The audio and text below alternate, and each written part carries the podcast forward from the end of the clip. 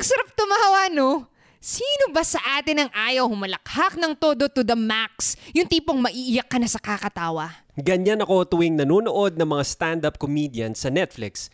Dave Chappelle, Kevin Hart, at lalong-lalo na si Uncle Tito Joseph na si Jokoy. Meron akong kaklase nung college na sobrang baliw at laugh trip. Pagkasama ko yun eh, talaga namang sasakit ang pangako sa kakatawa.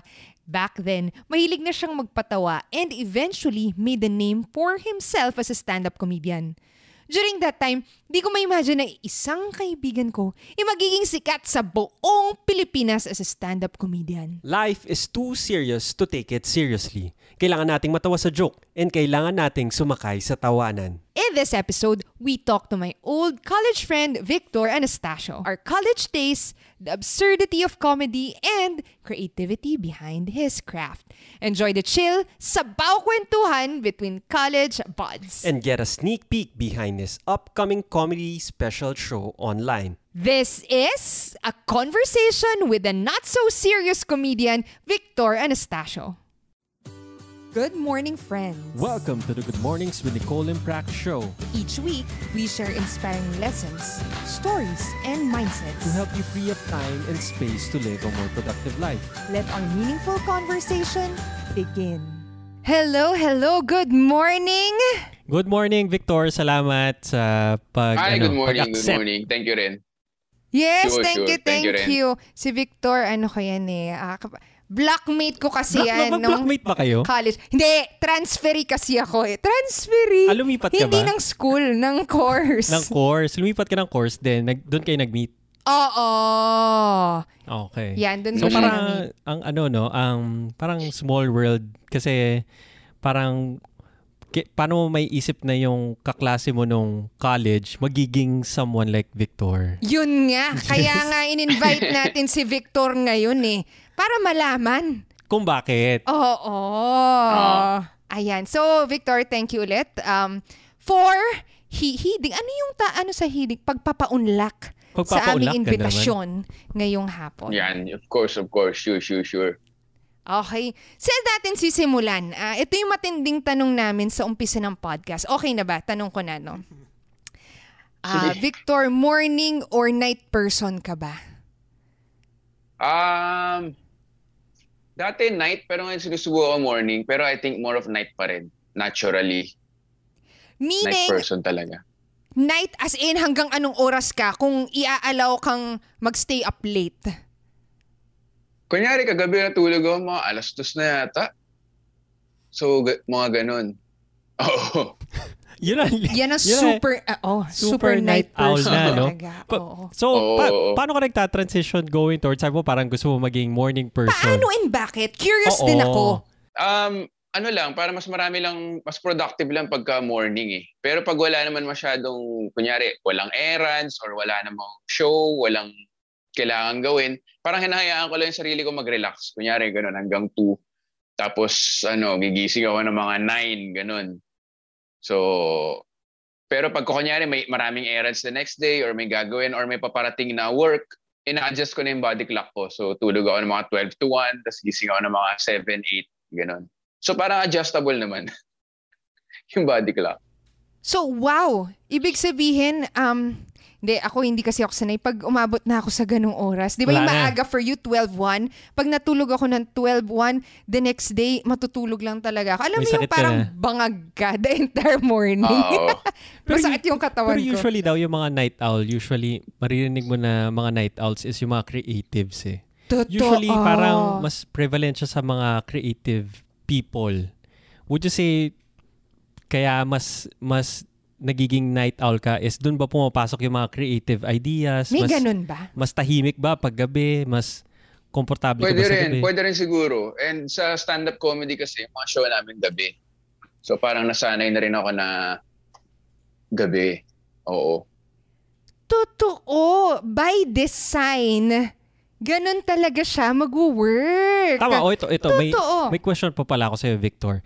Kasi sa mga ibang nababasa ko, sikat din yung mga morning routines or yung pagkagising nila may gagawin sila or parang step 1, 2, 3, 4, 5, 6. Parang sa'yo, meron ka bang Mm. winding down? Parang pag sa gabi, parang ako naman kasi dati night owl din. Nahirapan naman ako makatulog ng gabi. So parang kailangan may seremonyas muna ako. Parang inom muna ako ng tsaa, babasa ako ng libro, bago ako makatulog. Parang ang hirap mag... Totoo, ikaw Mag-relax. ganyan. Para As akin. in, late ka matulog dati. Oo. So parang gusto ko Ganyan itanong din. sa'yo, Victor, parang may way ka ba para mag-unplug or mag-relax na pag patulog ka na?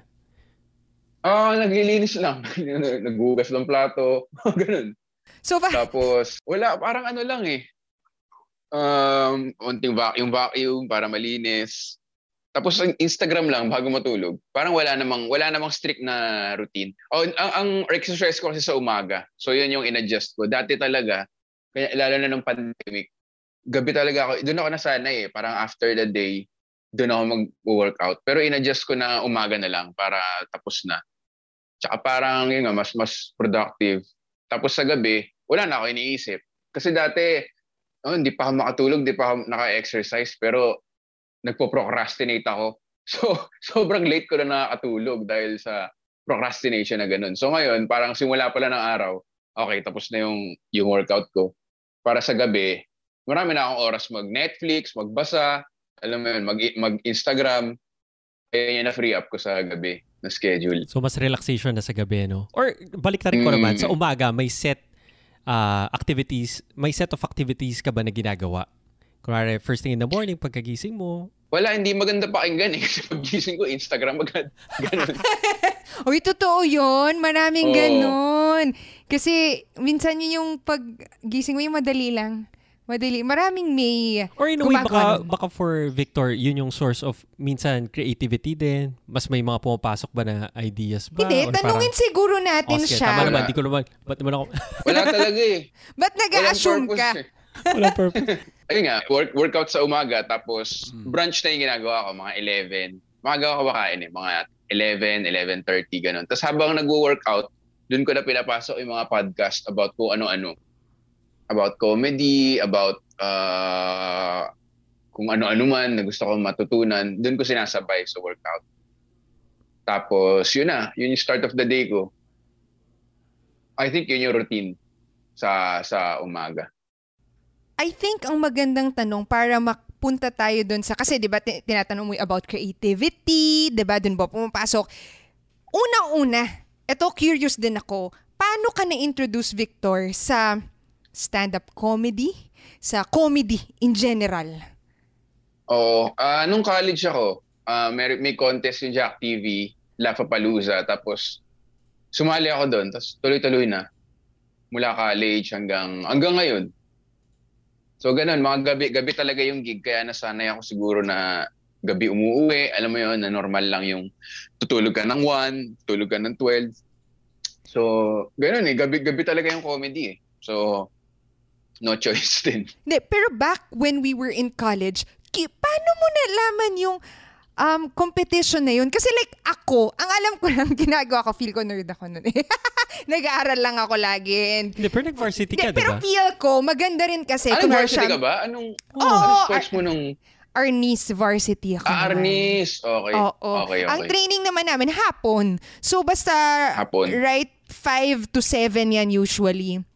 Three times a week or every day pa nga ata yun. Yan naman yung ginagawa ko. Pero for me, Mm. it's parang, eh, feel ko, i- ibang story yun. Pero like, for me, curious ako, paano ka na-introduce na may competition na ganun? Ano yung inkling... may, may napanood ka ba? Or parang Hindi, back ah then? yinaya lang ako ng fr- friend ko kasi parang funny guy naman ako ever since. So, yinaya niya ako. Si Ryan Puno, na high school classmate ko rin. So, siya yung nagyaya sa akin. Tapos yun, tuloy-tuloy na. Nag, may mga, syempre, matututo ka, manonood ka ng gig, tapos may pa-seminar din, yung mga founder. So, parang ganun. Tapos tuloy-tuloy na nangyari. Yung stand-up comedy, ang experience ko kasi dyan, kay Nicole. Hindi kasi ako ano, ah, anong tawag dito? Hindi ako mulat sa Sa mundo mga ng ganon. ganyan. Ano na, mag-asawa na Mm. ata tayo. Very Nung late na, nalaman Victor. ko. As in, ah, magtataka siya, ba't to, ba't Ay, to tumatawa? hindi. Mag-isa sabi niya gano'n. Pinapanood mo, mag-isa tao lang Lagi dyan, siyang nag-isa salita tumatawa siya, mag-isa. nagmo-monologue. Siyempre, hindi Oo. niya naririnig. Akala Ah. niya, Okay. weird na nanonood ako ng gano'n. Tapos sabi ko, hindi, try mo lang manood tayo. Isa lang, isa lang. So, ang pinaka naalala ko pinapanood ko sa kanya is yung special ni Kevin Hart. Basta naka-all black Okay. si Kevin Hart. Nakalimutan ko ano yung title ng special na yun. Basta hindi pa siya si- parang siguro hindi pa kasing sikat ngayon. Parang pasikat pa lang siya. Ay sabi ko, hindi, panoorin na. Mm. Try lang natin to isa lang. Nakalimu- nawawala lang sa dila ko ngayon kung ano yung pangalan ng special eh. Basta after ko pinapanood sa kanya, tawan-tawa siya. Tapos doon lang niya na-gets kung bakit ako natatawa or Oo. nanonood ng mga ganong special. Kaya Oo. And sa akin naman, ang, nag, ang nag-introduce naman sa akin is yung younger brother ko. Si Char! Si Char naman. Okay. Si Char naman, ang Mm. pinakilala niya sa akin is si yung mataba, si Gabriel Iglesias. Iglesias. oo. Iglesias. O si Fluffy, Tama, di ba tama. ganun? Si Fluffy. oo, si Oo. Fluffy. So ang dami mga specials na pinanood na feeling ko iconic din sa akin. Pero ito naalala, ko- naalala ko lang bigla habang kinukwento ko. Way back, way back, nung college pa tayo, naalala ko may isang time, may kabarkada kami, nagdala siya nung cassette tape. Itong cassette tape na to, pinlay niya. Tapos ang naalala ko is isang Filipino na stand-up comedian. Hindi pa ata masyadong sikat during that time. Ang kinukwento niya is yung SBC Packers. Naalala mo ba yun? Isang bit siya about packing Oo, agency si sa- Rex. Si Rex, Navarrete. Tapos Di ba nanood pa tayo yan? nung Nanood tayo sa, sa Soler. sa Soler ba yun? Resorts World Resorts pala. World. O, na hindi ko maintindihan. Hindi ko maintindihan. Hindi pa niya maintindihan during that time. Ano to ba? Ba't nagmumololog? Sabi niya gano'n. So Oo. parang gusto ko lang itanong, Ah. meron bang particular na special na nag-stick din sa'yo? Parang, ah ito, na-in love ako sa stand-up comedy dahil napanood ko tong special na to. Ah, marami na. Pero yung kay Dave Chappelle siguro. Yung kay Dave Chappelle. Ah, sa YouTube. Ah, hindi. Sa seminar, yung nag-workshop nga kami ng stand-up, parang may copy sila ng mga video. Tapos maraming na kumakalat ng sa YouTube eh. Mga Dave Chappelle, mga sino-sino pa ba, George Carlin, mga ganun. So parang halo-halo na. Tapos tinuloy-tuloy ko na. Kasi na-enjoy ko yung feeling eh na kahit anong pwede mo sabihin, walang, wala kang boss eh parang itong itong pandemic, nag-show kami ni Red Oliero October 6 lang. Tama ba? Hindi, October 9. Tapos magkakaroon kami ng show sa November 6. So kung may listeners kaya na gustong manood, um, nasa Instagram ko at Victor Anastasio yung ticket link. So ang ganda na lang na gano'n na parang nagde-decide lang kami na tapos yung title ng show namin ay gusto lang namin mag-show. So yun talaga yung tapos yung sa November 9, gusto lang namin mag-show ulit. Kasi parang namimiss lang namin magpatawa tapos uh, tickettome.net, kakontak lang ni Red, tapos yun, magsasalita lang kami sa camera. Tapos, ano na siya, show na siya. So yun yung amazing sa akin kasi kunyari, theater, di ba? Play, may, may writer yan, may director, may stage manager, may actor.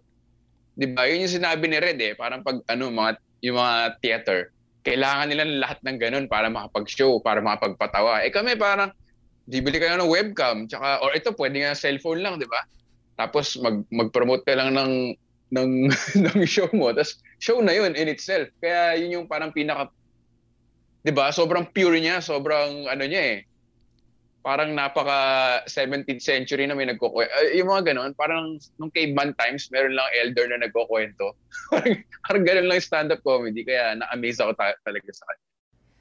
Pag kinukwento ni Victor, parang ang dali niya. Parang magkukwento lang ako. Oo nga, pag pinapanood, Pero pag nanonood ako ng mga Netflix na yan, ba't parang... may, may parang ganun din kasi. Pero may parang feeling siya na nagkukwento ganun sila. eh. May feeling siya na ganun talaga na parang nagkukwento lang talaga sila na parang in a way, gusto mo ba sabihin na parang kaya mo rin gawin yun? Eh, Gusto kong sabihin, Gusto pag sinasabi pero- nagkukwento, kaya ko rin gawin, pero hindi ko kaya is matawa yung kausap ko. Totoo, totoo. Parang feeling ko kasi may ganito, every time manonood ka ng comedy special, for mere mortals like us na na-enjoy yung craft na yun, it, meron kang inkling sa sarili mo na parang, uy, parang kayo, Parang kaya, kaya, ko rin yan. Kaya ko rin gawin Ah, yun. kailangan may sasabihin ako nakakatawa siguro yung Pero- nangyari kanina. Tapos, pag- hindi, tinry ko, wait, tinry ko dati, may nakakatawa. Tapos pag i-deliver ko na, hindi naman nakakatawa. Anyway, o go. Totoo. So parang ganun din. May feeling din na parang kaya mo siyang gawin. Pero at the same time, pag gagawin mo na siya, I'm sure mahirap siya. I mean, kunwari, sinasabi mo ngayon napaka, na parang parang elders lang yung ganyan. Eh, pero I'm sure pag ikaw, Victor, pag sinusulat mo yung mga bits mo or hindi ko alam kung nire-rehearse mo yung mga lines mo. tanungin natin yan. Oh, sige, ano yung oo. backstory? Ay, I mean, ano yung preparation? Oh, ano yung Curious prep- ako. Kasi isa lang ang kilala kong sikat, si Jerry Seinfeld. Tama yung pagka-pronounce ko, Oo, tama? Tama, tama, Oh, tama, yun. tama. sikat na sikat yun dahil sabi niya, may chain siya. Do not break the chain daw. Oo, lagi Di ba? natin Laging dinidiscuss kinukot yun. yun. Nice! Alam mo yung frase, ah. May konting ano ko dyan. si Nicole talaga Oo. yung fan ng stand-up comedy. So, tatanong lang namin sa'yo, meron ka bang, uh, how do you prepare for that, uh, gusto lang namin mag-show ulit, kunwari. Oh, ano yung creative process? Oo. Parang may ganun ba? Tinry ko na kasi yun dati, yung magsusulat ka na five jokes a day, pero hindi siya natural eh. Parang pilit. So ako ngayon, parang all throughout the day, or kunyari, uh, nagzo-zoom ka with friends, ganyan. Um, and swerte ako, nakakatawa rin yung shota ko. So pag nag-uusap kami minsan sa Zoom, pwede ba tawagan kita uli, re-record ko lang yung, parang ganun. Laging nakahanda yung voice recorder ko na pag may naisip akong funny, or lalo na ngayon, di ba, news. So may nabasa ka news, may inis ka. So imbes na mainis yung comedian, gagawa niya gagawa na lang namin ng joke yun. So parang ire-record namin. Voice kinagamit ko kasi madali. Kaysa ita-type mo pa ang haba. So parang voice, ah ito yung ito yung news today. Parang bakit bakit ganyan? Ano ganyan. Tapos i- i- ipa-practice yun sa open mic. May mga open mic na tinatawag. Um, sa States may bayad yun, pero dito sa Pilipinas wala. Before pandemic, meron lang kami mga, kunyari, Mo's Bar sa Matalino Street, open mic tawag doon. So, welcome lang pumunta kahit sino, libre yun. Pero hindi na ng jokes nakakatawa pa kasi doon talaga namin pinapractice. So, doon nyo kami makikita na minsan may notebook or minsan hindi nakakatawa. So, kailangan talaga ng maraming tiyaga na practice na ganun. So, for gusto lang namin mag-show ulit, yan, nag-open mic ako si Red Eliero, may open mic din sa, Zoom. Ah, ayun, tsaga talaga na isulat lahat tapos i-try muna tapos pag hindi nakakatawa, edi itapon. Kung nakakatawa, yun yung gagamitin sa sa show. So may ganun ding discipline talaga na kailangan. Kasi kung magkukwento ka lang na feeling, o kunyari ako, nakakatawa sa akin, pero hindi pala nakakatawa sa sa strangers lalo na, hindi parang sayang naman yung binayad nila, ba? So kailangan talaga may, kumbaga i-filter or i-improve yung mga jokes para sulit talaga yung bayad sa sa show. And ang maganda rin sa show, um, meron kaming pre-show eh. Parang kunyari, nandun tayo sa Zoom. Parang kakausapin muna namin. And then may rapport na doon, may joke-joke na. Tapos after the show, gagawin namin ni Red sa November 6. Parang kami lang yung dalawa nasa spotlight. Tapos kakausapin lang namin yung mga nasa crowd. Tapos natural lalabas na yung nakakatawa kasi good vibes naman yung show eh. So parang ganun na inuman siya, inuman after the stand-up. So masaya, masaya. Excited ako. Pero alam mo, naalala ko, nung college, nakakatawa nga si Victor. Alam mo yung mga classmates mo na nakakatawa, hindi nagpapatawa, nakakatawa, magkaiba yon Yung pag magsas... Si Joe! Ah, yung, friend, ko. niya yung friend rin. ko naman. Yung, Mm, hindi sila mga- nagpapatawa eh. Pero magkay, feeling ko magkaiba pa rin yung Hindi, friend mo na nagigets ko nakakatawa. yung sa kaya na niya pre- tumayo and kaya niya magsalita in front Agree. of a crowd. Pero kung ano sinasabi ni Victor na rapport with the audience, Totoo. yun yung natural na hindi niya paghahandaan. Ah, totoo naman. Tama? Okay, sorry. Babalik na lang muna ako dun sa, ang ganda nung sinabi mo na nagre-record ka via voice. Question lang dun. Kasi Mm. kami, may mga commonplace na tawag niyan. Kung may nabasa. Kami naman, hindi naman about comedy. Pero kunwari, may nabasa kaming quote or Story. story na pwede namin gamitin as context. Hindi namin sure kung paano namin ikikip. Kunwari, ikaw nagvo-voice ka. How do you do the post um, Paano mo nililinis yun or Oo, paano mo Or- nililinis? Kunwari, nag-record ka na nag-record. Ah, oo. Kaya may open mic na, isusulat ko na roughly sa notebook. Tapos So- didelete ko na yung note. Ah, so pakikinggan mo, tapos per note, isang Joke ah, na yun. voice yun, ah, recording. Oo, oo, oo. Isang, isang, isa. Kunyari, pero me- medyo bullet points lang eh. Hindi naman siya verbatim kasi yun yung style na feeling ko mas natural pa rin kaysa, kaysa scripted. Yung parang may, bu- kunyari, bullet point lang. Tapos, yung natural na iku- pagkwento mo, doon mo na lang mahahanap habang sinasabi mo na sa open mic. Tapos dadagdagan ko yung joke. So, i-record ko uli yung open mic sa voice note. Ah, tapos ipi-play ko ulit. Before pandemic ah. Ngayon, kinukuha na lang, parang ano eh, manager ko yung girlfriend ko. Kinukuha niya sa Zoom talaga. So, isasend niya sa akin yung file, which is sobrang thankful ako. Tapos, ma- marinig mo na dun sa Zoom kung tumawa sila or hindi. Or meron kasing mga nasasabi ako na hin- wala sa notes, pero pag sinabi ko sa open mic, parang ang ganda ng phrasing ko doon, parang ganun. Ang ganda ng idea doon. So, inonote ko uli yun. So, parang ano siya eh, uh, proseso nga talaga siya ng adjustment, adjustment, hanggang sa mahuli mo na yung pinaka-optimal na onti lang yung sasabihin mo, nakakatawa na. Kasi minsan nakahaba na setup, yung parang minsan pumunta kami sa tindahan, tapos, pero pag pinakinggan mo, hindi naman kailangan yung part na yun. Wala naman pakialam yung tao sa pumunta ka sa tindahan. Basta sabihin mo lang, cashier. Alam mo yung ganun, nakaka-cut down mo na siya, paikli na ng paikli. So, yung tawag namin tight, nagiging tight na yung set mo. Hindi na puro kwento, kumbaga. Parang nagkukwento ka, pero may punchline na.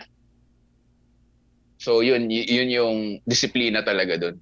So, I Parang- guess sa mga quote, ah, ang hirap nga, no? Kasi pag nasa notebook, or nasa phone mo, ang kalat din eh, no? Pero minsan sinas- sinis-screenshot ko eh. Kasi sa Instagram, di ba, may mga quote na astig. Eh, maganda sa Instagram, may save eh. So, sinesave ko yung mga yun. Tapos parang i, ah, ano mo, di ba, yung mga motivational sa Instagram. Daming ganun eh. Sobrang suki ko sa mga, sa mga ganun. So, parang inaano ko, ah sinesave ko sa Instagram. Tapos binabalik-balikan ko. Libro naman, ang hirap din sa libro kasi ang dami eh, no? Parang pag ako nagbasa ng libro, puro halos lahat naka-highlight eh. Pag maganda. So, dati siniscreenshot ko, tapos napansin ko, hindi ko naman nababalikan. Mm. Pero ang napansin ko, naaalala ko naman yung mga main idea ng libro. Kasi may 1, 2, 3, 4 things lang yung isang libro na main eh, di ba? So, parang nagiging clutter lang pag siniscreenshot ko pa. Parang na, naaalala ko na lang in a, in a way. Ngayon. Sana nasagot ko yung tanong. Ang dami ko sinabi. Oo, di, maganda din yun. Sino yung writer na nagsabi yun? The good shit sticks. Ah, Paulo Coelho. Siya- siya hindi yun? daw Siya na yung nag- sabi nun? Oo. Ay, hindi exactly yun. Pero hindi rin daw siya nagno-notes. Actually siya, sabi niya hindi siya nagno-notes. O Na kasi sabi niya, yung magsistick like yung sinabi mga mo, mga meron ganyan, ngang sabi niya. naaalala mo naman talaga na Mm. main points. Totoo, hindi. Oo. Yun din yung thing ko. Ang dami-daming highlight. Kaya ngayon, minsan, hindi ko na ma-highlight pa ako. Hindi, hindi ko na nababalikan. Oo nga, ako nag-highlight din Oo. ako. Lagi ako nag-highlight pero sobrang Oo. dami. Mm-mm. Ang ginagawa ko, basa yung libro, tapos hi- highlight or like, basta mark. Tapos bago ko tapos, parang babalikan ko, nan- yung mga babasahin ko lang, yung mga naka-highlight na lang. Parang nagre-review ko sa... Pero mabilis lang yun eh, parang scan mo lang ulit. Tapos parang, ah, oo nga, no. Kasi pag nasa simula, di ba, minsan di mo na maalala. So parang, ah, oo nga. Tsaka maganda ngayon, ano, paano ba kayo magbasa? Physical pa rin or Kindle? Tsaka, ano? Kindle. Na Kindle na. Kindle. Yun ang maganda sa Kindle kasi may control, may search na, di ba? Mm. So yun ang napakaganda sa digital, sa mga ebook. Parang ano ba may sinabi siya dito about ano eh, kaya Warren Buffett. Kailan ba siya parang ganun? So i- isa-search mo lang, di ba, Warren Buffett. Kaya ganda rin ang technology para doon. O yun, a- ako naman, Victor, gusto kong bumalik lang. Like, kunwari, nag, nag-usap Sige, tayo sige. ulit dun sa, sabi mo, ah, nakita kayo sa college ni Prax. Parang gusto ko lang Hmm. pahapyawan lang yung background. Anong tinake up nyo nung college? Anong course? And bakit yun yung tinake up nyo? Yeah. Oo. Ah, Ano, magkaiba ba? Oo. Hindi. I mean, sa kanya yung Ah, question. pa kayo? Oo. Oo. Sa ano kami ni Prax, ano, um, dancing. Express. Thi- theater, no? Galing theater? sumayaw niya ni Prax. Performance? Oo. Performance art. Magaling talaga to. eh. talaga ako. Hindi, Tsaka hindi. kumanta. Ang layo kasi, ang layo kasi ng ginagawa ko sa ano eh, 'di ba? Sa course kaya medyo parang sana nag-ano na lang ako, 'di ba? Mga com arts or something. Hindi pero ano rin, useful din naman kasi management sa management honors kita naka ano, 'di ba, Prax? Ah, ah, ah, ah. Nag-transfer ka ng So between SEM. ako, dalawa akong best. Um, oh, hindi, year ba? Hindi ko alam kung SEM or year. Basta nag-transfer ako. Tapos, parang year, after a year ata. Transfer ako manage, to management, management honors. Bumalik din ako. Ah, okay. Kasi yung first year parang puro core subjects pa lang eh, no? Hindi pa intense yung accounting, finance. So medyo pumasa pa kami doon. Tapos yun na, na-chop off na kami. Pero doon, management honors. So I think may natutunan din naman ako mga, di ba, about business, about pera. Siyempre, importante rin. Mm. Ayun. Kaya, kaya gusto ko rin ibalik doon. Kasi parang gusto ko i-ask na I'm sure prior to entering college, may inklings ka na ba into becoming a comedian? Or parang during that time, parang sobrang clueless mo pa about comedy or stand-up comedy? At I think maaga ako naging performer nga nung bata ako. Kaya hindi rin ako masyado nagulat na na ano. Kasi Mm. nung grade school, di ba, may mga elocution contest, mga ganun. Sobrang Ano suki ako dun eh. Mahirap ata yun. yung tatayo ka, may ano, may pipili pipiliin ka ng class tapos may may may poem ka lang na i-memorize or something tapos po-perform mo. Para labanan kayo ng mga pinili sa klase. Ikaw Nasa auditorium mag-isa? kayo tapos Oh, mag-isa ka sa stage, tapos memorize mo yung poem, ipo-perform mo, mga ganun. So, lagi ako suki sa ganun. So, mahilig talaga. Parang KSP ako mula bata. Pero yung, wala eh, yung generation natin parang ganun, di ba? Business, business. Kasi hindi naman, hindi ko naisip yung, kunyari, com arts even as, as, ano, or yung, kunyari, well, hindi naman ako mahilig sa theater, pero ano ba? Yung ah, dance or music or ano, parang para sa akin, hindi yun career. Kasi ganun tayo pina- pinalaki, di ba? Na talagang corporate, doktor, attorney. So after college na lang ako nagbasa-basa and alam mo yun, ifa-follow mo na lang yung Di ba may mga magiging idol ka, kunyari si Dave Chappelle, ganyan, or babasa ka ng libro, paano ba kumita sa arts. Tapos dun, dun ako namulat na, okay, may pwede rin palang ganong lifestyle. So, isa- yun. Ako isang mahirap na tanong, Victor. Kasi parang feeling ko, Yeah. tama ka na sinabi mo na yung generation natin, para sa mga parents or older generation, itong kind of craft na as a creative or parang pursuing something in the performance art is something na parang hindi siya viable for them. Kasi parang feeling ko hindi siya Mm. nag-exist during their time. Ano yung naging conversation with your parents when you finally decided na all in na ako dito? Pero hindi ko kasi alam yung transition eh. Parang nag-corporate ka ba right Mm. after college? Or parang 100% ka na into performance, into stand-up? Parang ganun. Nag-corporate ako ng dalawang two times. Parang isa, parang retail, head office, tapos isa banking. Tapos parang ano, not for me, yun lang naman. Tapos for, nag, yung sa parents, hindi kasi ako nagpapaalam sa parents ko. Hindi ako, parang tinext ko na lang yung mami ko na parang, ay ma, ah, last ah, last day ko na po sa Union Bank bukas. yun lang. Nakapag-decide ka lang. Oo. Pero syempre, swerte rin ako kasi hindi naman ako, ah, ang tawag doon, breadwinner ng family. Diba? Ah, well off din naman yung parents ko. So nakatira lang ako sa bahay nila. So yun yung advantage ko talaga na na-appreciate ko na pwede ako mag-explore and ah, soul searching and isang taon mahigit na walang kinikita dahil hindi nga naman ako breadwinner unlike unlike other people na So ganun lang yung transition, parang biglaan talaga na. Although matagal na ako nagsa-stand up. Pero isa-isa kami sa grupo sa Comedy Manila na nag-decide na ano, ay, comedy full-time na nawaan, nawaan, peer pressure in a good way. Na parang, oh, ito yung kinikita ni ganyan sa TV writing. Pwede ka rin maging, may TV writer. Tapos mag-gig tayo ng ganito every month. Sige, resign ka na rin, pare. Isa-isa yan, nag-resign namin lahat. Tapos sabihin ngayon, okay naman, okay naman yung nangyari so far. Lalo na with the podcasting, 'di ba? Yung may, may, may grupo pangalan nila Cool Pals. So limang Ah. comedians sila from Comedy Manila. Ang lakas ngayon. Tapos si Red din, okay yung podcasting, si Alex. Kumaga Hmm. matagal lang yung payoff pero nag-workout naman thankfully. Oh, tapos supportive din naman yung parents ko ever since kasi mula bata kami. Parang kung ano man gusto mong gawin. Parang ganon. Basta wala kayong ginagawang mali. Yun, yun naman yung ano ng mami ko. Basta wala, wala kayong ginagawang mali. Huwag kayo mahiya. Oo. Tapos feeling ko na nag-resign ako para napaisip siya na parang mali yung advice ko. Mas, masyado niya tinotoo ah. Hindi, pero pero ganun naman. O- okay naman. Supportive din sila. Kumbaga ano eh, parang ako, papakita ko na lang na ano, kaysa explain ko, di ba? Na hindi, ganito kasi, pwede kang kumita. Huwag na lang, bigyan mo na lang sila ng Christmas gift. Tapos, ah, may pera pala yung anak ko pambili ng Christmas gift. Ganun na lang. Ayun. Ang ganda, ang ganda. Parang, ang dami mong nakwento, Victor. Parang naalala ko, may isang quote din akong gustong-gusto na parang sabi nila, you're the average of the five people you're closest with. Na if Mm. parang sinabi mo lahat yung mga names na yon na parang doon ko nakikita na parang if sino yung mga nakaka-hangout mo, eventually sila din yung makakasama mo pag umangat ka na eh. Kasi kunwari, sinabi mo si Mm. Red, sinabi mo na sina ah, Cool Pals, sina Alex, parang Mm-mm. if sasabihin mo yung comedy scene sa Pilipinas, kayo na yung parang magkakasama dun sa taas, parang ganon. Magkakakilala rin kayo. Mm. Kayo rin yung magkakasama nung umaangat kayo. Parang, ngayon tinitignan ko na parang, kahit saan pwedeng business or sa comedy Yes, or yes. something na parang hindi mo siya magagawa on your own. Parang hindi siya mangyari in a vacuum. Oo. Na parang lagi siya mangyari with other people around you. Na parang napaka-social human so- social beings talaga tayo na kailangan natin ng ibang Oo. tao for us to get there. Oo. So, Totoo, naturally ganun nga. Balik tayo dun sa ah, so coming from 'di ba nag-corporate ka and then you decided to ah, do stand-up comedy full-time. Ah, naalala ko kanina prior to hitting record, ayan.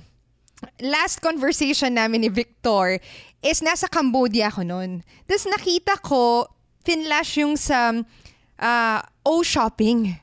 Tapos sabi Oo, ko, oo. oh, kilala ko to. As in, tuwang-tuwa ako kasi nasa Cambodia ako. ano ako dun eh, one year ako nag-work. Tapos wala namang kilalang Pilipinos. Biglang may makikita ako sa kagabi. out of nowhere. Out of nowhere. Si Victor talagang sininan ako. Tuwang-tuwa talaga ako. So anyhow, going back, um, I'd like to ask lang, ano yung mga parang highlights na naging, para, ah, hindi man highlights, pero mga nare-remember mong ginawa mo as you were ah, building your craft into becoming a stand-up comedy. Kasi yung sa... Stand-up Ocean- comedian. Sorry, stand-up comedian. English kasi eh. so anyway, um, di, kasi yun, hindi ka nagpapatawa doon. Pero I, it's part of your experience then while you were doing it. So ang question ko lang, may mga naalala ka bang mga other gigs or oh, na lumilitaw din, lumilitaw, talagang Tagalog, sa mga ah, sa television or movie scene si Victor. So anyway, yun lang yung tanong ko naman. Paano ang gulo na nalito ko? Hindi. Apart from becoming a stand-up comedian, marami din siyang gig Ibang na gigs. ginawa. Oh, tapos? so, nagtatanong lang ako, ano yung mga memorable na ganon? Or Ah, okay. parang mga sasabihin mong break ba yon Nakatulong ba sa career mo yon Ah, oo. So, so, so magandang tanong Ah, din is okay. nakapagbigay na, nagbigay ba ng malaking break yung O-Shopping na gig sa kanya? Parang ganon. Oo, or ano yon Yung nagbigay ng break na yon Oo, parang may isang Ano gig ka na eh. sobrang malaki. Parang ganon. Wala, wala, walang, Mm. wala, wala, wala yung parang breakthrough na, kunyari, sa Hollywood. Feeling ko hindi rin naman, ano, sa Philippines yun. Kasi sa Hollywood, malakas yung royalties nila. Kunyari, nag one hit wonder ka doon. Pag play yun, may amang ka na forever. Si Seinfeld, Hanggang di ba? ngayon, Ang ganyan. sinasabi. O si Seinfeld, sinindicate niya. Eh sa Pilipinas, mahina yung royalties intellectual property. So yung mga one-hit wonder, hindi talaga nabibigyan ng royalties. O sa sa Amerika, pagka replay yung palabas mo, lahat may ano, lahat may cheque. From the writer to the director to the actor, may cheque yan ng royalties. So I think yun yung big break na, kunyari, f- nag-friends sila, mayaman na sila forever. Kasi pag, pag, pag plinay mo yung friends sa airplane, kikita pa rin yung mga, unless binili na, or hindi ko alam yung legalities, pero ganun sa States. Dito, parang raketero talaga lahat. Yun yung na-realize ko nung nag-entertainment business na ako, na talagang raketero lahat ng ano, sabi nga ni Glock 9, parang ano, onti lang yung sikat na bulsa ay di butas. Parang ganun. Kasi Oh. kailangan mo talagang mag mag mag-hustle pag nasa Pilipinas ka. So, connect-connect, wala ako halos raketero talaga, wala akong tinatanggihan. Yung oh, shopping, hindi ko alam kung ano yun. Sabi lang ni Alex, mag-audition ka, shopping show, eh wala akong trabaho noon. So, sige. Sabi dun sa ano, ito, benta mo lang to sa mga, eh, yun yun ang audition ko sa oh, shopping eh. Sabi ni Alex Kalia sa akin, Huwag ka mag, wag mo seryosohin, gawin mo lang yung ikaw, yung stand-up comedy, parang ganun. So, joke ko yung pan. So, nakuha ko naman. Tapos yung O-Shopping yung nagbigay sa akin ng ibang hosting gigs kasi napapanood ako sa TV. So, kung salesman ka, kasi training kami, doon ko na-appreciate yung business, ano, business sa college na course. Kasi ganun talaga mag-isip yung O-Shopping. Hindi siya like showbiz, ano eh. Talaga yung benta nyo to, salesman kayo, ganun. So, ayan na yung unique selling proposition. Parang ganun, napaka-business. Kaya doon ko na-apply na parang, oh, connected ah, na parang entertaining, pero at the same time, business talaga. So, na, na-appreciate ng mga ibang boss yun na napapanood ako sa TV. Kinukuha ko to host their sales rallies ng kumpanya nila, mga ganun. So, parang connect-connect. Tapos, um, since stand-up comedy ako, sanay na ako magsalita sa stage. So, parang ano, skill transfer, kumbaga, na marunong ka mag-sales, marunong ka mag-public speaking, and then marunong ka magpatawa, so kinukuha ka mag-host ng wedding ng kaibigan. So hindi ko rin tinatanggihan nun, kahit OTO or wala, walang talent. Well, alam mo yun, friendly rate or ano. Tapos may makakakita na hindi naman ako kilala. Yung nag-start na ako mag-host ng weddings na wala talaga akong kilala. Na parang trabaho na siya talaga. So parang connected eh. Tapos kilala rin nila ako from O Shopping. So yun yung intro ko sa kasal. Yun yung joke ko. So parang ano lang talaga, hustle talaga, tsaka racket-racket. Kung ano, kung ano man yung dumating, sige. Tapos, di ba parang gano'n naman? Kahit sa business, di ba? Net, your network is your net worth, sinasabi nila. So, yun na naisip ko, hindi ko, kunyari may trabaho ka na hindi mo feel, di ba? Or mababa yung bayad. At least may makikilala ka na in the future. Kunyari, tulad ni Prax, di ba? Hindi man kami naging workmates sa corporate. Ayan, pareho kami may podcast bigla. Alam mo yun, parang yun yung maganda sa ano eh. Social, sinabi nga ni Nicole, parang social being talaga lahat ng sa lahat ng trabaho talaga. So, importante talaga yung mga tao. Kaya, ayun. Dami ko sinabi, no? okay lang. Okay. Hindi, maganda kasi Oo. na kwento niya rin yung journey. Hindi, pero ako, ang take ko naman is parang lahat kasi tayo, nai-in love tayo sa idea na may isang gagawin ka lang, bubulusok ka na. Yes. Parang one lucky Oo. break, gawin mo lang tong trabaho to, set ka na for life. Pero in Totoo. reality, parang ang layo niya sa katotohanan na hindi siya mangyayari sa Oo, eh. isang sa isang break. I mean, parang strange of ang dami-dami talaga mga Connect, mangyayari connect. dyan. Oo. Connect-connect siya bago siya parang bigla makikita mo na, ay, nandito na pala ako, alayo na pala. Totoo. As opposed dun sa parang may fantasy tayo na iisa lang siya. So yun, kasi parang feeling ko tayo, siguro iniisip pa rin natin, nagka-craft ka pa rin na, ah siguro dito yung big break niya. Pag-usapan natin. Pero at the same time, hindi rin naman pala siya Hindi ganun siya ganun. kasimple. Oo. Stepping stone siya. Okay. Ngayon, speaking of, hindi, si Nicole curious lang siya. Hindi ko alam Ba't kung... sa akin mo naman nilagay to? Hindi kasi si Nicole for the past days Ba't talaga nilagay mo sa akin to? ganyan mo pinraise to nung binrip mo ako dun sa question eh. Siyempre, ganun ko ipipraise. O, ikaw na nga. Hindi, kasi nakikinig ako ng ibang podcast mo, Victor. Pero syempre, matagal na to eh. Matagal naman to. Matagal na ako. So, parang nung nag- nagre-research ako, yan, nakikinig lang talaga ako ng ibang mga podcast episodes mo.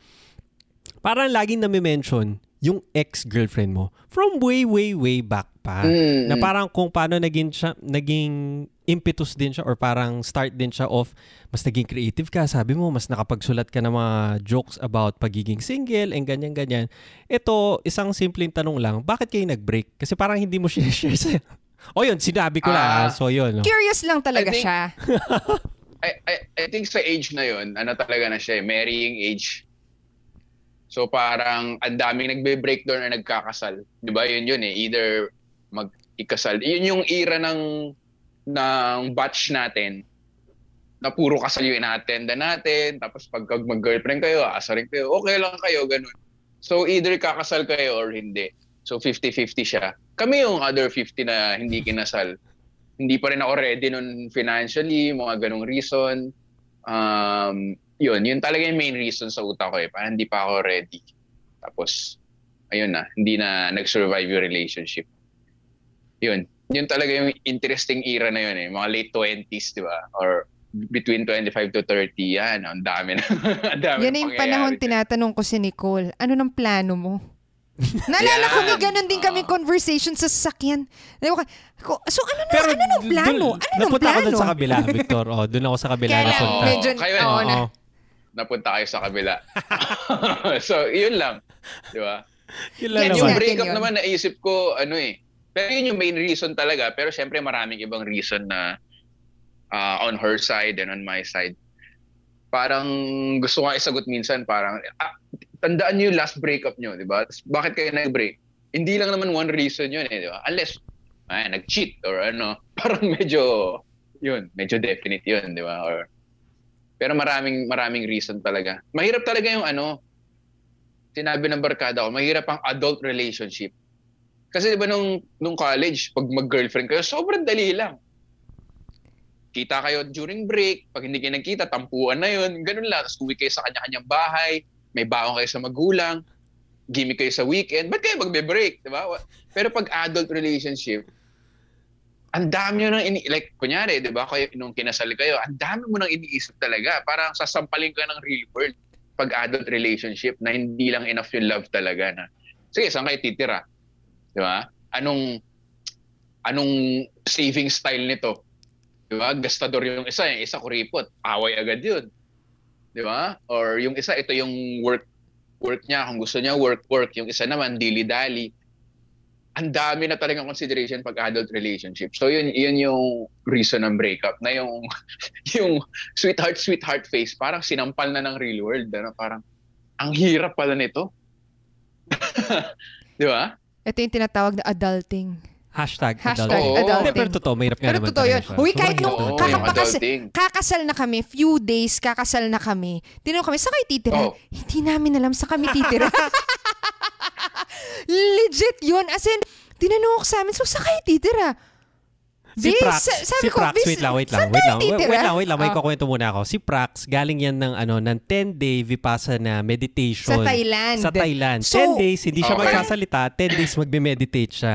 With the hopes na pag uwi niya, peaceful person na siya. Two weeks before okay, the wedding, Pag-uwi ah. niya, Oh. pag-uwi, pag-uwi niya, tatawag siya, Nicole, saan daw tayo titira?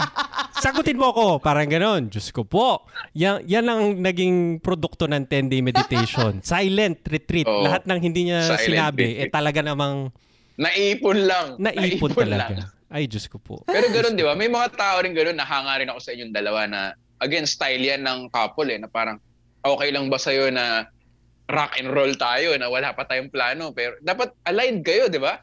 Na, okay lang ba na rock and roll style tayo? Sabay tayong mag-iipon, sabay tayong magsa-struggle. Eh, yung iba naman, hindi gusto yon hindi kaya yung ganung conflict. So, ang dami talagang consideration sa adult relationship. Totoo. And any answer is okay, basta aligned kayo. Totoo. Basta Oo, same page kayo. di ba? Okay lang. Yun yung important. Ayun, babalik lang. Oo. Ba- balik ako ngayon, Victor, kasi parang na-mention mo, meron ka ng girlfriend ngayon. So parang something Mm. light naman is, ang question is, hindi ba mahirap mag-date ng isang komedyante? Dahil feeling ko, feeling ko isusulat mo lahat na ay, nag-away kami tungkol sa ganito. Ay, Diyos ko po, talaga isusulat ko na yan. Parang gano'n. Dahil lang, dahil lang Oo. ako, dahil ako na nanonood ako ng sina Kevin Hart, Sila yan, Kevin sina Hart, Joe Diyos ko, parang talaga naman ayaw mo yung anak nila, tatay si Kevin mo, Hart, parang ayaw mo maging- Oo, no? Oo. Ako, hindi ko talaga plinano mag uh, ano, pero swerte lang ako kasi fan na siya nung mga single jokes ko na bastos and napaka-vulgar. So, natutuwa siya doon. So, swerte lang ako na parang encourage, tinatanong ko siya, okay lang ba i-joke ko to? Sabi, sabi niya parang, okay lang, okay lang yan. Huwag mo na ako tanong. So, parang swerte talaga. So, special kind talaga yung ano, yung girlfriend ng komedyante. Kasi, ano eh, di ba? Parang i-expose mo talaga yung ka- kababuyan mo eh. So, yun talaga, totoo yung sinabi mo. Pero again, yun nga, basta aligned eh, di ba? Yun naman yung sa, kunyari kayo, may podcast kayo na napa-vibes ko naman na gusto niya maging, parang ganun kayo, di ba? Na productivity and uh, building future together, di ba? Parang ganun na, so, so parang ganun din, aligned, aligned naman kami na, ano, parang ano rin siya eh, ma- nakakatawa rin kasi siya, so gets niya. Yun nga, maghahanap lang, sig- nakahanap lang ako, ano, ng, ng ka-align, ka, ka-vibes na hindi naman ako nag nag naghahanap na parang swerte lang din. Which is totoo. Uh, okay sila. Kaya, I mean, even to that point na ah, parang values, yung parang okay lang. Kunwari tayo. Feel ko pag nag-uusap Oo. tayo, feel ng ibang tao, may mga ano na nag-aaway kami. Pero ganun lang talaga kami Ay, di ba tayo nag-away Oo, nun? oo, oo. Di ba tayo nag-away? Tayo nag-aaway, Ay, di tayo hello. nag-away. Ah, okay. Sige. Pero akala ng iba nag-aaway. So, Align mo talaga kayo. Gusto mo mag-alignment meeting muna. or, or, natatakot lang siya. Hindi, hindi natin sure. so, yan lang, babalik tayo. Okay, sige. Oh, yun. Sige. Mo- moving forward Ayun. na. Ito, medyo paano na tayo. I- ito, ah, Vic, ah, very selfish na question na to. Kasi parang kaming dalawa ni Sige. Prax, um, siguro, hindi naman for the longest time, pero parang meron kaming inklings into, parang na-enjoy namin yung humor. Parang feeling ko natutuwa tayo pag nanonood tayo ng mga Oo, comedy, gusto ko ganyan-ganyan. i-breakdown paano nila Pero ginagawa. ito, ito yung question namin. Paano maging funny? Yun Totoo. talaga lagi yung tanong namin na parang, feeling ko kasi kung ma-meet mo kami in real life, eh, syempre hindi, nagmi-meet naman tayo in Zoom, in parang hindi real life. Oo. Anyway, parang feeling ko napaka-seryoso naman namin. Feeling ko. Feel ko rin serious Feeling ko type tayo. medyo mas tinitake ko serious, masyado kong seryoso sa sarili ko naman. Parang, ikaw ba, meron ka bang mental framework na, ah, para maging mas funny, ganito ko siya iniisip. Maging funny in a natural setting, tama? Hindi in delivering jokes, tama ba? Hindi ko rin alam kung ano yung tanong ko. Pero Hindi, kaya siguro tinatanong ko nga. Ah, both, siguro okay. parehas. More Gets in ko a, naman, gets ko naman. Oh, siguro more in, syempre kasi since nagtatry kami mag-podcast, nag-YouTube na rin kami, parang Mm. minsan pag nagsusulat, ako mahilig kasi ako magsulat. Ako nagsusulat talaga, ako susulat ko talaga siya. Then gusto ko siya gusto ko siyang baliin into something na parang ah gus- siguro mas nakakatawa siya if ganito. Pero pag papanoorin ko na siya parang hmm, parang medyo nahihirapan nata ako doon. parang gano'n. May mga may mga ginagamit ka ba? May mga resources ka ba? May Structure Oh, ba may yan? Baka structure may ka ba? format? Parang may Oh, hindi ko alam. Oh, something hindi ko alam. Parang ano lang, siguro, wala natural talaga yung ano eh. Sabi nga ano, sa, sa librong binasa ko, parang, I can only teach you how to write jokes. I can teach you how to be funny. Parang natural siya na na trait na hindi ko rin ma-explain kung bakit. Ah, alam mo yun. Pero at the same time, parang siyang talent din na i-hone mo to become a skill. So, exposure lang talaga sa ano, mga ibang nag interview mga ganon, mga ibang stand-up comedian. Tapos, ma mahahawa mo na rin siguro subconsciously yung ginagawa nila. Tapos, may mga, ayun, basa rin ng mga libro. Although, hindi ako masyado nagbabasa ng comedy books kasi feeling ko yung mga nagsusulat nun, hindi rin nakakatawa or something. Sobrang rare. Sobrang rare.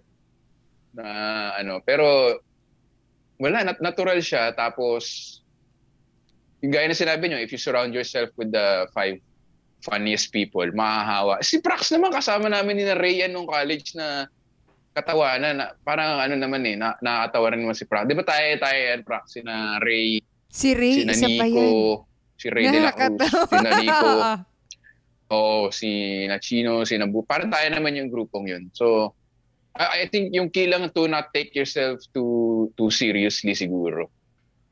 Na ano, alam mong may alam mong may, may hindi ka alam, alam mong tanga ka sa ibang bagay, yung ganong openness lang siguro. Na hindi masyadong image conscious, 'di ba? Parang hindi nakakatawa yun eh pag ima- image conscious na yun lang siguro.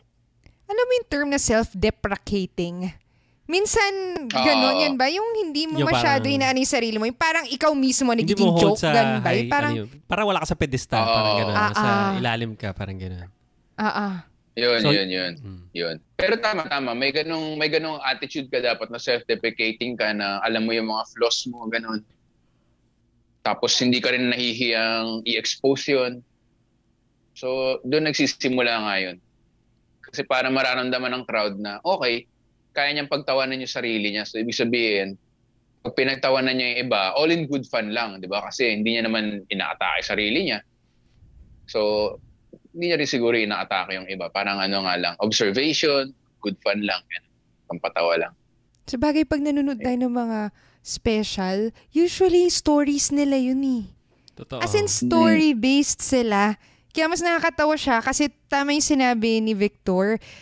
Yung mismong story nila, tinatawanan nila. So pag minsan nagiging, syempre sa yung nagiging racial um, setup siya, okay lang kasi nakakatawa lang naman talaga in general. Oo. Oo. Yun, mismo, mismo. Yung Kevin Hart, di ba, na maliit siya, ganun. o lagi maliit siya, Yun, totoo. Oo, yung mga ganun. Yun. Ta- ito, may isa akong book na nabasa. Matagal ko na tong nabasa eh, yung book ni Steve Kaplan na Hidden Tools of Comedy. And sa book na to, talagang, Mm. kasi yung book na to is parang mo, more geared towards writing naman sa screenplay. Para mas screenwriting Okay, siya okay. sa mga TV series and mga ganyan. Dinefine niya yung comedy as parang sinabi niya lang na isang hero na may gusto siyang makuha or gawin, gagawin niya lahat ng makakaya niya, pero sabi niya, itong hero na to, naglalak siya ng skills para makuha niya yun. And dun lalabas yung comedy Mm. para sa kanya. So parang Mm. siguro, a question na, na meron ako for you is, Victor, ano yung thing na gusto mong ma-achieve or makuha na itatry mo lahat, gagawin mo yung best mo, pero at the same time, feeling mo wala rin yung skill set mo para magawa mo yun. Parang ganun. May ganun ka ba? Parang may goal ka ba na parang feeling mo talagang gagawin ko lahat to, pero at the same time, so far, wala akong skill set para magawa ko yun. Parang ganun. Ah, siguro sa stand-up ko na yun nga, mapapanood nyo sa November 6. Ayan, binibenta ko sa listeners nyo. Sa Oo Instagram naman. ko, Go. Anastasio. Parang yung theme ngayon is parang, ngayon may girlfriend na ako, sinusubukan ako ma- magpakabait, pero mahirap maging mabait. Yung, yung ganun, yung ayoko na maging bastos, pero bastos talaga ako. Yung ganun eh, nagigets ko. Minsan yung gina-joke ko na parang, okay, tama na nga yung mga bastos jokes na yan. So, napanood, tapos bastos uli yung joke ko, tapos parang, sorry, parang ganun eh. Na parang, gets ko yung sinasabi mo na, may tinatry kang i-attempt pero parang hindi mo makuha na kahit anong effort mo. And I think yun nga yung nakakatawa, di ba, na ah, gusto mo siya i-achieve eh, pero pumapalpa ka. So I guess yun. Yung pagiging mabait, pagiging proper, yung, yung, yung ganun. Hindi, hindi, hindi ko makuha, parang ganun.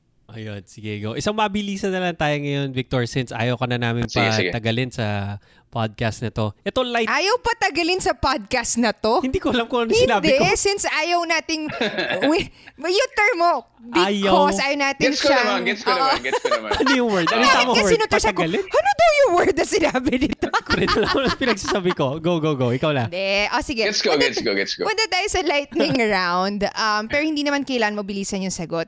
Eto, curious muna ako, papunta to sa lightning round. Na-mention mo na you, you read books. Ako kasi nung college, Mm. ganyan, nung high school, ayoko nagbabasa. As in, binabasa ko lang dahil kailangan basahin. Now, ikaw Oo. ba? Kasi ang dami mong sinasabi, nagbabasa ka ng books, nag-highlight ka sa Kindle. Ako, eventually, nagustuhan ko na siya. Ngayon, nagbabasa talaga ako. Was it the same for you? Mm. Or talaga nagbabasa ka na ng books ever since bata ka? Ever since, kasi para role model ko yung kuya ko noon na may limbasa ng Hardy Boys, mga novel, ganun. Tapos, ah yung dad ko naman, di ba uso na yung mga encyclopedia? Naalala niyo yun? Oo. oo. yung mga volumes Yung talaga. Oo. oo. Worldcraft, Britannica, mga Hindi ganun. ko hinawakan yung So- mga yun sa bahay. Ako, dahil nga sa influence ng tatay ko, na bookworm din, doktor eh. So pareho sila na nanay ko na talagang mahiling magbasa, kailangan. So, yung sinabi ng tatay ko na magbasa ka rin ng mga non-fiction. Tapos may parang library siya sa bahay namin ng mga non-fiction. Mga Think and Grow Rich, doon ko nabasa sa, sa, sa bahay. So, natuloy-tuloy lang yung habit na yun na parang, okay to ah. So, influence ng ano, mami, daddy, tsaka kuya ko yung ano. Tapos hanggang ngayon, masaya rin kasi may nabago ka natututunan, di ba? Parang, uy, nice. parang ganun na. so, pupunta ako sa tanong ko. May mga books ka ba, like top uh, one, two books na marirecommend mong basahin? Um, yun talaga yung parang naging Biblia ko yung Think and Grow Rich. Kasi parang ang tagal niya na sinulat pero sikat pa rin. Tapos ano pa ba? Uh, yung How to Make Friends and Influence People, nabasa niyo na ba yun? Dale Carnegie. Yes! Ah. Oo, oh, yun? ganda rin nun eh. Yung mga classic nun, y- yun, yun, yung dalawang yun talaga, nung nabasa ko, parang, parang ito yung kailangan kong libro sa buhay. Kasi maganda siya eh. Ano siya, hindi siya selfish eh, di ba? Yung, ano, yung kailangan daw genuinely interested ka sa ibang tao, alam mo yun, hindi mo sila ipapahiya. Yung mga ganun basic, parang good manners, book of good manners and right conduct. Uy, Di ba pwede ganun yun yung eh? libro sa school ah. Oo nga, dapat Totoo, yun yung libro totoo. doon. Oo nga. Mag-smile Oo. ka, mga ganun. Tawagin mo siya sa pangalan Sa niya. pangalan niya. Oo. Oo, di ba yung pangalan niya? Yung, yung mga maliliit na bagay na ganun. Kaya hanggang ngayon parang ina-apply ko pa rin. Ano name mo ulit? Ang hila ko pa naman sa names. So parang minsan binubulong ko, anong pangalan niya? Ako hindi ko rin alam. Ako Pero din. di ba, ang ganda, oh, ganda ng librong yun kahit anong industry ka. So yun siguro yung top 2 ko. Yung dalawang yun. Be, kailangan na natin mabasa yung Think and ano, Oo nga, Think and siguro Grow Rich. ilan na kayo Pang nag-recommend? Ilan Ilan na, na kayo nag-recommend talaga? Nirecommend Yung yung, ano naman book yan, na yun. Siya yung nagsabi na ano, yung surround yourself with the right people. Ganun lang naman basically. Kailangan lumapit ka dun sa mga taong same same mindset. Tapos, dapat may goal ka. Yung mga ganun lang. Na, parang napaka-simple niya. Ah, ano pa ba yun? Yun, dapat maging goal ka. Dapat open-minded ka. Dapat kung gusto mong maging something, isurround mo yung sarili mo with with people na na-achieve na yung something na yun. Parang ganun sa kahit anong industry. Yung Mga ganun lang na simpleng, alam mo yun, parang book of good manners, right conduct lang talaga Ulit. na, na naka-organize. Na naka-organize. para siyang Instagram motivational page na maganda yung pagkasulat. Ando lahat. Yun, ito, yun. ito, Vic naman, very light lang. Uh, meron ka ba mga luho o kaya yung mga guilty pleasure, yung mga vices ba? Parang bad word naman ang Simple time vices. po, Pero parang saan mga, ka gumagastos saan ka ng gumagastos? silly Parang- amount of money na Ah, dahil, oo. eh, kasi Oo. gusto ko to eh, ganyan. Oh, something light naman. Parang Talaga ganun. mga ano hard illegal drugs. Na joke lang, joke lang. Ah, iba-iba eh, face. Iba-iba. Like dati, hindi naman yung sobrang mahal. Parang na, na- I think face din yun ng lalaki na may interested ka sa relos, makongolekta ka ng mga relos na medyo, yung ganun. Tapos parang, ay sawa na, pare-pareho lang naman yung itsura niya basta may oras. May particular Okay brand lang. ka ba na, na, na pag-adikan, Well, parang ganun?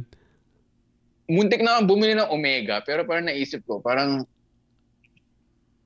wala, pandemic naman. Sinong makakita nito? Wala namang may impress.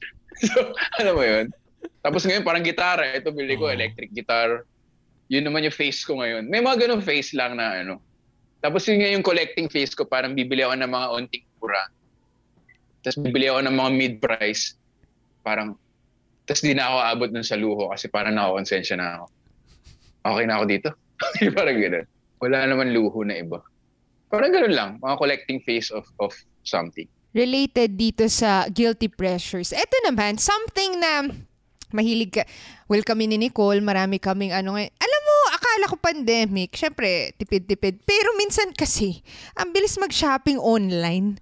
yung Oo, click ka lang oo, ng click. Mag- Mas mabilis. parang feel ko medyo magastos siya, in fairness. So, Oo eh. Pupunta ako dun sa tanong ko. Um, res- ah, ito yung recent, recom- eh, recent recommended budol item ka ba na below 5,000 pesos na feel mo gusto mong i-recommend na bilhin ng mga tao either matutul- magtutuwa sila or something useful. Ako air fryer lang talaga. At saka yung, wala na kasing o shopping. Pero yung, kung makahanap pa kayo ng multi-cooker, kasi yung, itong, ito ang tagal na sa akin ito, for four years or something. Parang multi-cooker yung tawag sa kanya. Kasi sobrang tamad ko magluto. So sa multi-cooker, baka meron sa Shopee rin.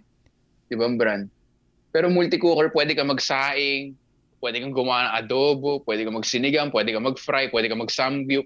As in, isang, so yun yung pinakasulit sa akin. Sa mga tamad magluto tulad ko.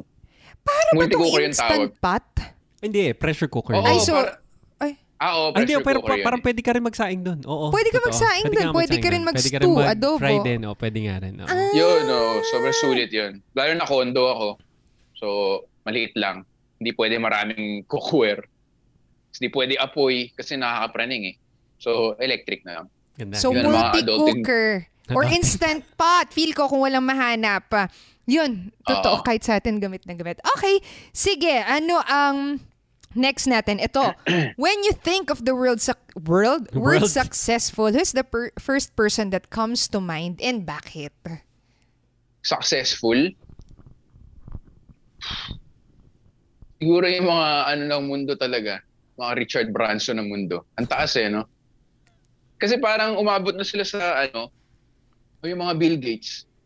Kasi parang umabot na sila sa namimigay na sila ng pera sa buong mundo. Parang, sarap nun eh, no?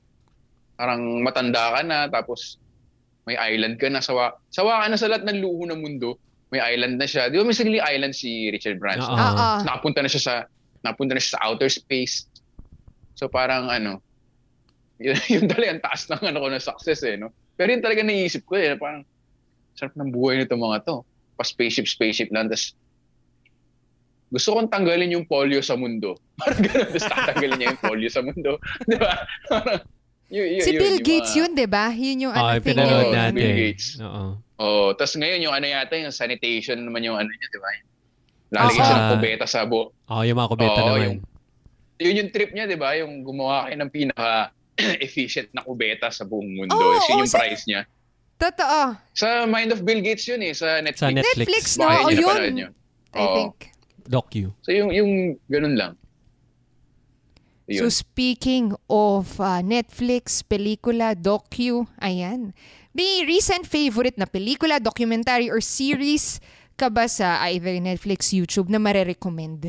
Recent. Mga Recent recent lang. na ano lang. oh, nasa Netflix, pinapanood ko yun. Yung, kasi hindi tayo makatravel. So parang nagfa-fantasize na lang ako. Meron sa Netflix yung ano eh, amazing, ah, Beyond the Lobby, Amazing Hotels. Sobrang binibinge watch ko yun. Napanood mo na yun, Prax?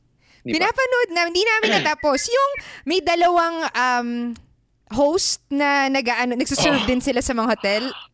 Oo, oh, ang uh, sarap ng buhay nila eh. Tsaka ang sarap lang magbiyahe. Tapos parang ko-compute ko. Di ba? Parang, for us, us this is like, uh, sorry, 5,000 pounds. Oo. 2 million yun. 2 ah. million a night. Kaya ang sarap lang mag-fantasize kasi parang, di ba may Africa Hotel pa? Parang, putya, may giraffe sa bintana mo. Pag-ipunan ko to. parang ganun. Ah, eh, may, beer, may, may giraffe sa bintana. Tapos yung isa yung sa Virgin Islands, yung hotel. So yun yung binibinge watch ko ngayon eh.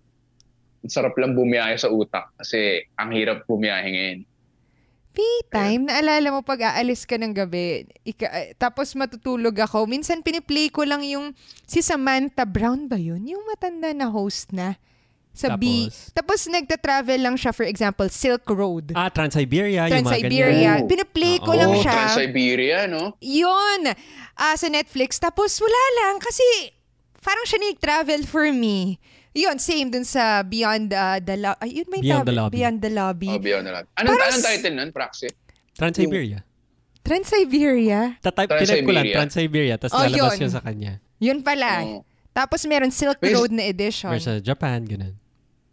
May isa pa ako napanood sa YouTube na yung New Silk Road ng China. Uh, ang, sobrang interesting niya. Kasi diba yung old Silk Road, talaga mga camel, Oo. Ngayon yes. daw, ginagawa ng China parang mga as in railroad. Search sa YouTube. Pero yung pinanood ko, ano eh, basta parang New Silk Road sa China. Basta parang iniisa-isa nila eh. Puro Chinese na dito, tapos puro Chinese products na. Tapos umabot na, ang galing lang eh. Parang ito yung China, bababa sa Thailand yata or some island, tapos Otan. Tapos hanggang sa Europe mismo, may railroad na sila. Tapos parang anong ginagawa, anong plano nila? Parang yun yung theme ng documentary. Anong plano nila? Ba't gumagawa sila ng shipping line tsaka train from China to... So gumagawa sila ng New Silk Road talaga na parang glory days ng China na lahat ng bibilin mo doon, Chinese goods. Di ba? Like may mga Chinese electric cars na sa Europe. Parang ganun, ang galing, ang galing lang nila business-wise. Totoo. Alam ko masama yung reputation nila sa Pilipinas, pero pag tinignan mo sa business perspective, ano eh. Oh, magaling nga sila. Sa ganun. Galing eh. Ano, oo. Eh, totoo. Oo. Halos lahat ng nabibili natin galing naman dun. Oh, ngayon nga, bibili ka nga sa Shopee, Oo. galing China mismo eh. 'Di ba? Parang dati hindi ko maisip na sa Shopee o kaya Lazada makakabili ka ng Dati Alibaba o paano gamitin AliExpress. Ngayon diretso ka Ay, na sa Shopee. Wala na, hindi ka nagagamit oh. ng ganun. Dati Alibaba, may bulk order ka pa or something. Ngayon, nakasulat, di ba, from ships from mainland. Tapos isang produkto lang. Oh. So, Tapos sabihin, mas mura pa, yung... no? Mas mura pa yung logistics. Minsan nagtataka talaga ako, paano umabot dito to ng 50 pesos? And, Para di mo and may... minsan, paano umabot to sa 50 na sa akin from... na. Oo, oh, tapos from China siya, di ba? Parang paano yung logistics nito? Lupit. So baka yun yung mga ginagawa nila. Hindi nga lang trend pero may something sa logistics na ganyan. Oh, hindi ko alam kung ano nangyari doon. Next naman, Victor, is ano yung favorite stand-up special mo? Hindi pwedeng, hindi naman all-time favorite, pero parang pwedeng recent siguro na parang, uy, check nyo to. Maganda to. Oh, yung kunwari, especially sa mga like ako, hindi talaga, late ako na-introduce sa stand-up comedy and magandang introduction din. So, uh, pwedeng dalawang answer mo, ganyan. Um, for Filipinos na Uy, ano ba tong stand-up so, ano comedy na pinag-uusapan nila? Matry nga. Ayan. Yung ano, yung Chris Rock Tambourine. Recent yun. Tambourine, Netflix, Chris Rock. Ewan ko kung ma-appreciate ng mga Pilipino. Pero, ganun kasi si Chris Rock lagi. Nagsisimula siya sa politika, tapos person or relationship jokes lagi pinag-uusapan sa dulo. Basically, yung Tambourine, kaka-divorce na lang eh. Kaka-divorce na lang. Mm. So, kwento niya, napaka-personal na special, kaya ganda. So, kinenta niya yung divorce niya. Tapos parang makikita mo sa ilang parts, parang naluluha ba to? Iiyak ba to? parang ganun. Tapos basically sabi niya yung tambourine. Sa relationship kasi, means dapat give or take. Na parang minsan ikaw yung lead singer sa banda, tapos minsan taga-play ka lang ng tambourine. Tapos pagka, mm. pagka extra ka lang sa relationship na yan at that time, kunyari supportive role ka lang, kahit tambourine ka lang, dapat galingan mo mag-tambourine na parang tuwan-tuwa ka magtamburin. Parang stick lang sa akin na ang galing. Na, so yun, panoorin niyo ang ganda nun. Sige, Gusto papanoorin ni na yan. Nicole yan. Speaking na. adult, Oh, speaking of adult relationships, ang ganda ng pag-breakdown niya na hindi ka pwedeng center of the universe sa relationship. Parang ganun yung theme niya. eh. Ayun. Ganda, ganda. May ganda. enjoy yun. Oh, ito na ang ating um, last question na to. I mean, Last towards na. the last na. Last na towards to. the last na pala, hindi pa. Okay, kung may billboard ka sa EDSA, makita na naman, napakaraming tao. Ano yung isusulat mo sa billboard? Pwedeng quote, pwedeng call to action, pwedeng word. Word? Word lang? Word, Siguro, pwede. word lang. Hindi, Siguro, pwedeng ano, sentence, pwedeng phrase. Siguro Instagram account ko na lang. Kasi doon ko binibenta yung mga stand-up comedy shows eh. Gusto ko talaga yung pag after ng pandemic, makapuno kami ng Kia Theater, ganun. Yun yung goal namin. So, eh doon doon ko sa Instagram pinopost na lahat eh kasi natotoxic na ako sa Facebook. Sa twi- in Twitter din dinilit ko na. Sa Instagram medyo okay pa yung mga tao eh. Puro inspirational post. Mapipili mo kumbaga yung makikita mo. Sa feed, So, oo. oo eh. So, parang mas okay yung mga tao sa Instagram. So, pag pumunta sila sa Instagram ko, nandun na yung promotion ko na shows or kung may bago akong TV show na proud ako, gusto ko mapanood nila. So, yun. Gusto ko talaga after pandemic, mga theater shows kami. Kasi ang dami na buong bagong audience ng stand-up comedy during the pandemic. Kasi podcasting eh, wala kang magawa, di ba? Work from home ka. Or ano, wala kang entertainment. So, ang daming na-entertain through podcasts and yung online shows namin. So, sana pag out ng pandemic, makita ng mga tao sa billboard yung ticket link para makanood sila ng theater shows namin after the pandemic. Ganun. W- Would you say, Victor, mas maraming na... Hindi ko alam kasi, ah, di ba, ang daming shows na na-cancel, ah, yung physical. Pero, I would say, marami ring nag-open up na opportunities dahil may Zoom events, which is kahit wala ka physically there, like ako, pwede kita i-contactan, pwede tayong mag-record ng podcast. Would you say na yung lumaki ba or na-stunt ng pandemic yung stand-up comedy industry or world or audience? posibleng lumaki siya sa, sa talaga eh. Posible talaga. Kasi, um, gaya na sinabi mo, ang dali. May mga nanonood sa amin ngayon from Middle East, from States, from all over the world. Yung mga iba kakagising lang. Kasi di ba ibang time zone. Makikita namin after the show, bakit ang araw dyan? So, nasa Norway siya. May mga ganun. Last time may nanood from Norway. So, naging worldwide talaga, lumaki yung audience for me. Tsaka walang traffic eh. Walang traffic, walang parking. Nakapambahay lang yung mga tao. Kami, naka-shorts lang. So I think naka, parang ano siya, blessing in disguise yung online na Zoom. Tapos sa business din, di ba, wala kang renta. Yung upgrade lang sa premium. So, lumaki rin yung profit which is na-experience din alam ko ng mga ibang business eh. May kaibigan ako na may clothing business. Nung nag daw sila ng retail, bumaba yung revenue, pero tumaas yung profit. So, ano na talaga ngayon eh, no? online na labanan. Kaya pag nagalit ka sa internet company ngayon, galit ka talaga eh. Kasi parang kabuhayan mo yun, di ba? pag hindi sila gumagana, parang, ay, gusto nyo work from home kami. So, wala, reality na talaga na Which is maganda, may ups no? and downs, pero, oh, Pero magand- may, mag- ah, may ups and akin, downs. Okay siya. Pero in general, I think okay. Pero d- despite that, kasi sinasabi mo, um, eventually after the pandemic, iba pa rin ba yung charm ng physical stand-up? Kasi kung sinabi mo, sana maka, uh, puno ng isang theater, pero yun, location-based yun. Would you say na may ibang charm pa rin yung physical mo na nakikita? Kasi sinabi mo, Oo. okay yung Zoom. Parang ano rin, parang online, kunyari, online class, di ba? Iba pa rin eh. Iba pa rin yung physical or online online relationship. Iba talaga Sa pag bagay, when you online. put it like that na Oo. relationship, sabi nga natin kanina, social being tayo, tayo rin naghahanap tayo ng kausap. Physically, ha? Physically. Face to face. Physically, iba, iba. Or online, ano pa ba? Kahit online shopping, di ba? Iba yung, kasi may pwede kang i-online shopping, pero kanyari damit na bagong brand, wala talagang mag-replace doon sa susuot, susukat mo, ano ba itsura sa balikat mo. Yung mga ganon. Or, di ba may mga joke nga, nabibili sila ng upuan, tapos pagdating parang pambata pala. Kasi walang scale. So yung, yung mga ganon, wala pa rin replacement talaga yung... And di ba yung Amazon mismo, I think gumagawa sila ng retail stores eh. Kasi yun daw yung sa future, wala nang ano lang, wala nang store lang, tsaka wala nang online lang. Yung mga biggest talaga is may meron pareho. So, sana sa stand-up comedy ganun din. Pinag-uusapan namin sa group yan eh na sa tingin namin hindi na mawawala yung online stand-up. May may part of the month or every three months na may kasi kawawa naman yung mga nasa Middle East. Kasi may mga fans na talaga na abroad eh. Kasi inaabangan talaga nila. So, sabi namin, isi-stream ba natin yan live or gagawa tayo? So, pero parang inaccept na namin na hindi na mawawala yung Zoom comedy. Kung live streaming man yan and then ibebenta namin, uh, ano ba tawag doon? Uh, on demand? Video on demand. Oo.